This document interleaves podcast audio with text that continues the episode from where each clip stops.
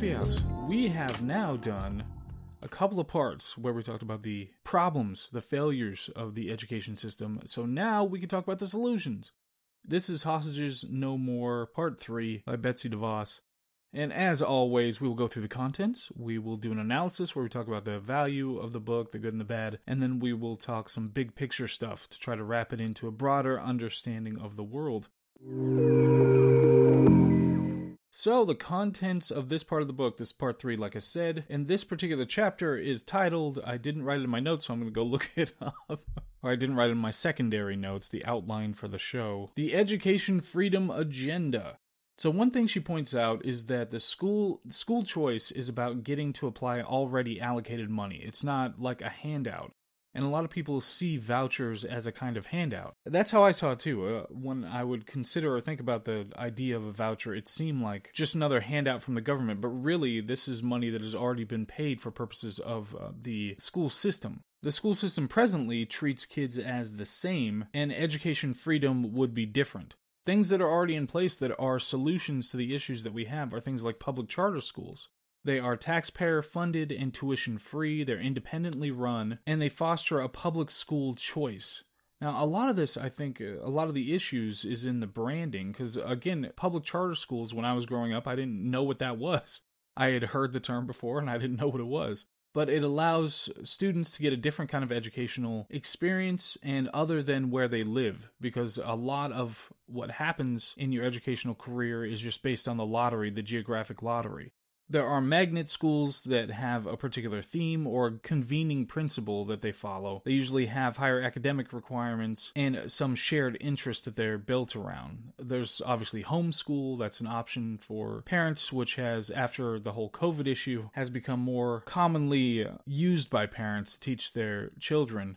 But there are other ways to foster kind of educational freedom in this particular system. So there are tax credit scholarships. Again, these are taxes that are already paid that are used for scholarships. There are education savings accounts, so funds get deposited specifically for education and they're used by parents in the ways that they deem necessary or useful for their students. There's the voucher system. Again, we talked about how the term voucher might not be the best, but the voucher system can be used at any school of their choice. So it's actually a good program. And then the author goes into discussing why education freedom will help everybody, why it's good for everybody. So it's tailored to the student as opposed to tailored to the school or, or tailored to the adults in the equation. They get to learn how they want, and it's something we'll talk about later. So, just as my aside here, there is concern when we have too much of this kind of hippie talk where it's, oh, students, yeah, do whatever you want and figure out, you know, what you want to learn about and how you want to learn it and all those kinds of things. I think it should be definitely more based on the parents and the professionals who are involved. You know, we need actual teacher professionals, though, not the kinds that we've been subject to for the past few decades. But so those professionals would have a better understanding of how to impart particular knowledge or how a student learns through the process of getting to know the student. So they'd be able to figure out ways uh, that better are better tailored to a student, but are imparting knowledge that they deem is the most useful or beneficial or necessary for the student to have we really have to stop pretending that kids aren't idiots. Kids are idiots. And that's just a fact of our gestational period. We have a long gestation as a species where we have to, we are learning a lot and trying to figure things out, but we have underdeveloped brains and very little understanding of the world. So it's ridiculous to keep pretending that they have this kind of preternatural grasp on the world and who they are and what they want and all those sorts of things. They don't. So as she says, it's the it's the kind of education that works best for them. And if a government assigned school doesn't work, then they get to change school, and they can mix things like homeschooling and um, you know in person schooling and government schooling as necessary that works the best.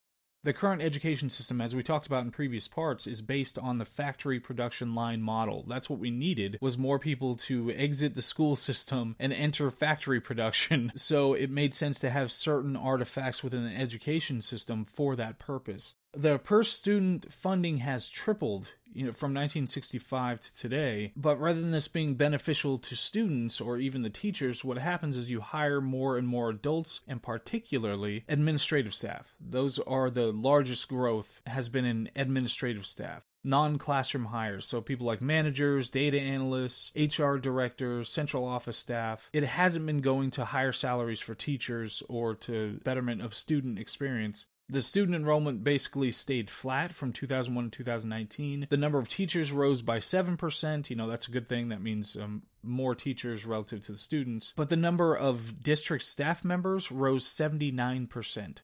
So the vast majority of the excess spending that's going in is being spent on administrative staff, which doesn't provide a direct benefit to the students and it's bureaucratic. It adds a whole bunch of extra red tape and can be just an overall problem. The NAEP, NAEP, gives a picture of student achievement over time, and that suggests that math and reading have flatlined or declined over the recent past. The struggling students, especially, have gotten worse than they used to be. And the author acknowledges that testing isn't perfect, but suggests that we need to be able to measure the outputs of standardized tests. So, after these kids go through these processes, we need to be able to measure what comes out of it when it comes to how the students fare thereafter but 34% of students are below basic readers. And Obama gave a $7 billion grant to the education system. This was in one of the years that he was president. It was the largest ever that had been given $7 billion, and it failed. Uh, students are doing worse after the fact. Taxpayers are paying more and more and getting less and less. We are fourth in spending when it comes to education and way out of the top 10 in performance. Students are being challenged and inspired less there's been this one really hurts. There's been a 21% increase in kids who never read for pleasure. Oh, I have to sit. I mean, I'm already sitting, but that that one's a tough one. Education freedom is not only just, according to the author, but it also works. So you have higher performance of students and you have better outcomes for teachers there were these things, the education freedom scholarships. Trump pledged to do a lot when it came to school choice while he was in office, but the involvement of it, like they were going to, it was going to be part of the State of the Union in 2020, but it was reduced to a single sentence. And there was this opportunity scholarship that was given to a student. She didn't know she was getting it, Janiyah, and she got it as part of the State of the Union, but everything was overshadowed by what they did with Rush Limbaugh and giving him what the Medal of Freedom or something like that. So the author was uh, none too pleased with this situation. The union bosses specifically say that public schools are being destroyed whenever there's this talk of school choice. That's the only line they really have. But you have to understand the interests of the unions. More teachers serve the unions. Good and bad teachers are treated the same. It doesn't matter to a union. When you're getting dues, it doesn't matter if they're a good or a bad teacher. Union bosses get half a million dollars a year and they end up funding elections. So much money goes through these that I think we talked about in another part that the money ends up being donated at a better than 95% rate to Democrats and helps fund those elections. And so more benefits are given to teachers' unions. The rewards are based on seniority, not performance. So it's just if you've been here a long time, you get more, not that you performed well. There's no incentive to perform well. And preserving bad teachers serves unions. It's better for unions to preserve bad teachers. They get more union dues, and bad teachers are more in need of union protection than good teachers are, so they're more likely to stick with it. But the pandemic itself made the case for education freedom and all the issues because schools approached it so differently all over the board. It made a good case for needing more education freedom. And she laments the fact that the dysfunctional White House just didn't have the right focus throughout this process. The Great Parental Awakening. So, this is when there were a bunch of parents at school boards decrying the closures of the schools, eh, saying that it was having a dramatic impact on the education of their children and the impacts were the worst on the students who could afford it the least. So, Washington State was actually the first state to shut down a school due to an infection of a relative. There was a relative of a student or a staff member, something like that. And so they were the first one to shut down a school on that basis.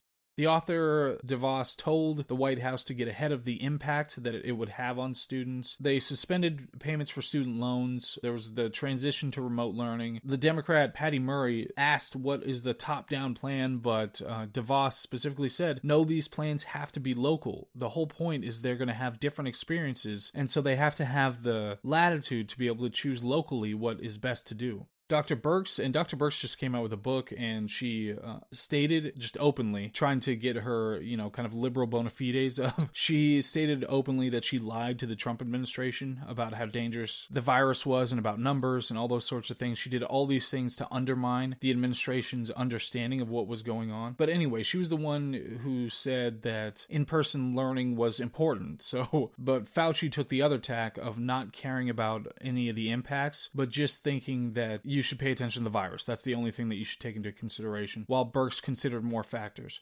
But over time, they realized that keeping schools closed was not supported by the evidence. Places like Denmark and Korea and Japan all went back to school really early, and there were no related outbreaks or specific issues related to those reopening. And you have students falling behind now. And we've seen a lot more studies recently coming out about this, where a lot of the major publications, the mainstream media now, years later, are willing to say and publish studies, uh, stories about studies about the impacts on students and how detrimental has been to their development.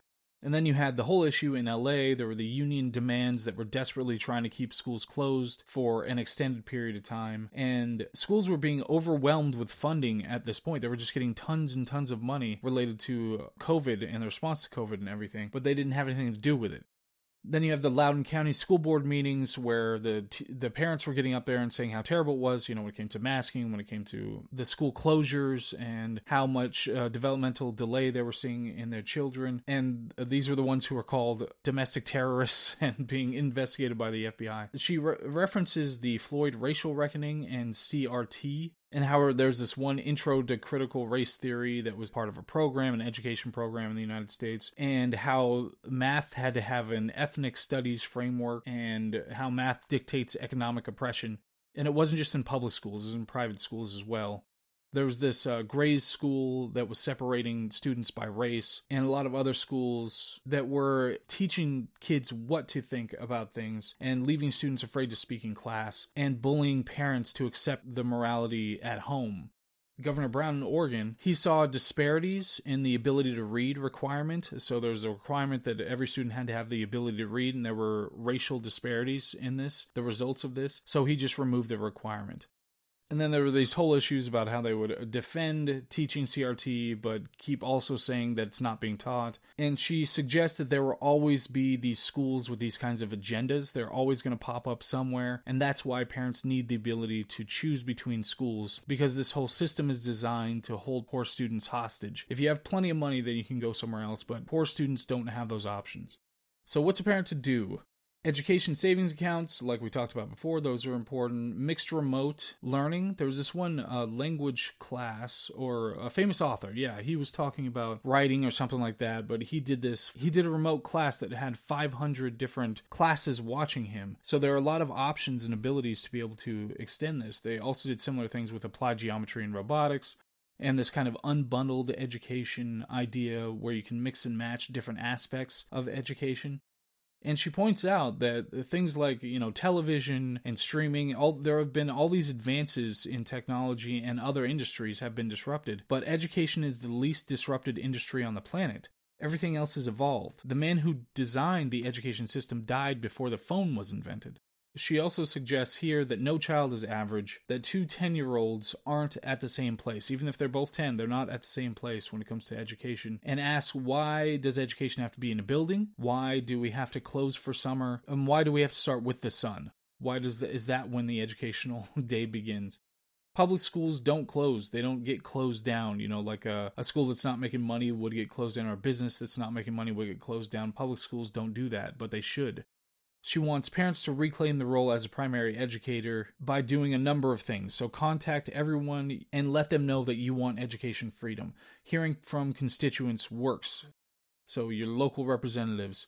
You can open a school, you can open your own school and conduct it in a way that is beneficial to students. If you have a passion for the arts or entrepreneurship or writing or reading, you can make your own school and follow those things. Ask to see the curriculum. Use FOIA requests to get the curriculum from your children's schools. Run for school board.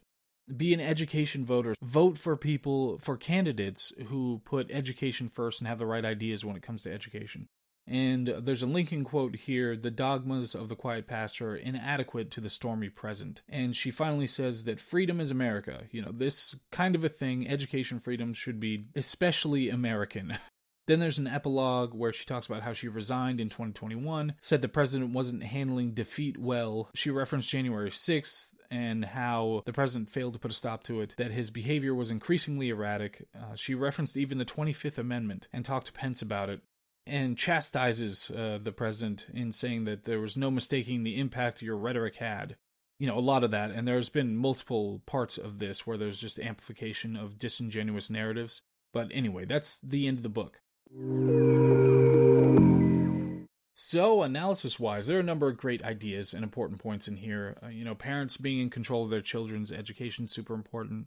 And the failure of the current system, uh, there's a lot of pointing that out. Uh, there was some interesting stuff about how everything that you have to go through to actually get something done, which is how the framers designed it. But there were especially large impediments when it came to this particular White House uh, trying to get things done there were some problems related to it. You know, it's kind of similar to a socialist idea that if nobody had to work at McDonald's, they'd be classical composers and write great literature, just sit around being productive in other ways. Kids are idiots, like we talked about. they don't know what they want, they don't know how or what they should be taught. So, giving them too much freedom on that front is a bad idea. And a lot of times when she talks about it, she talks about the students being in control, you know, and them deciding what the best way for them to learn is and, and that sort of thing, which just leaves them confused and in the wrong place.